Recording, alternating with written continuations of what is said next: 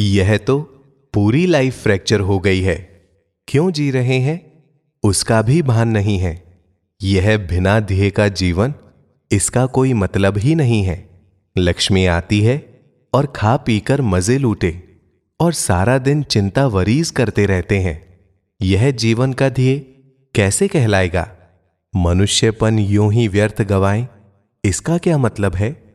तो फिर मनुष्यपन प्राप्त होने के बाद खुद के ध्येय तक पहुंचने के लिए क्या करना चाहिए? मनुष्य का जन्म किस लिए हुआ है और उसके जीवन का उद्देश्य क्या होना चाहिए? मनुष्य का जीवन का उद्देश्य तो यही है कि सनातन सुख प्राप्ति करनी है। ये जीवन में कितने प्रकार के सुख, पैसे में सुख, पत्नी में सुख, पति में सुख, बच्चों में सुख, सब अनुभव करके करके करके लास्ट में सच्चा सुख कहाँ है, सनातन सुख कहाँ है, वो प्राप्त करना मनुष्य जीवन का ध्येय है।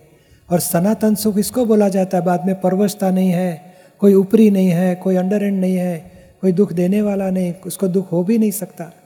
कोई कोई भी परिस्थिति में तमाम दुखों से मुक्ति पाना, वो मनुष्य जीवन का धर्म ध्येय है।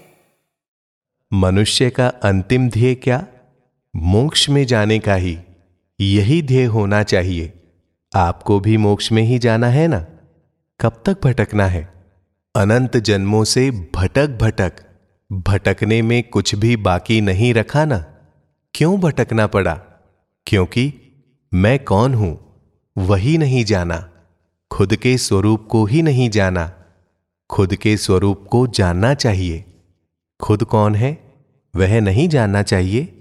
इतने भटके फिर भी नहीं जाना आपने, सिर्फ पैसे कमाने के पीछे पड़े हो। मोक्ष का भी थोड़ा बहुत करना चाहिए या नहीं करना चाहिए?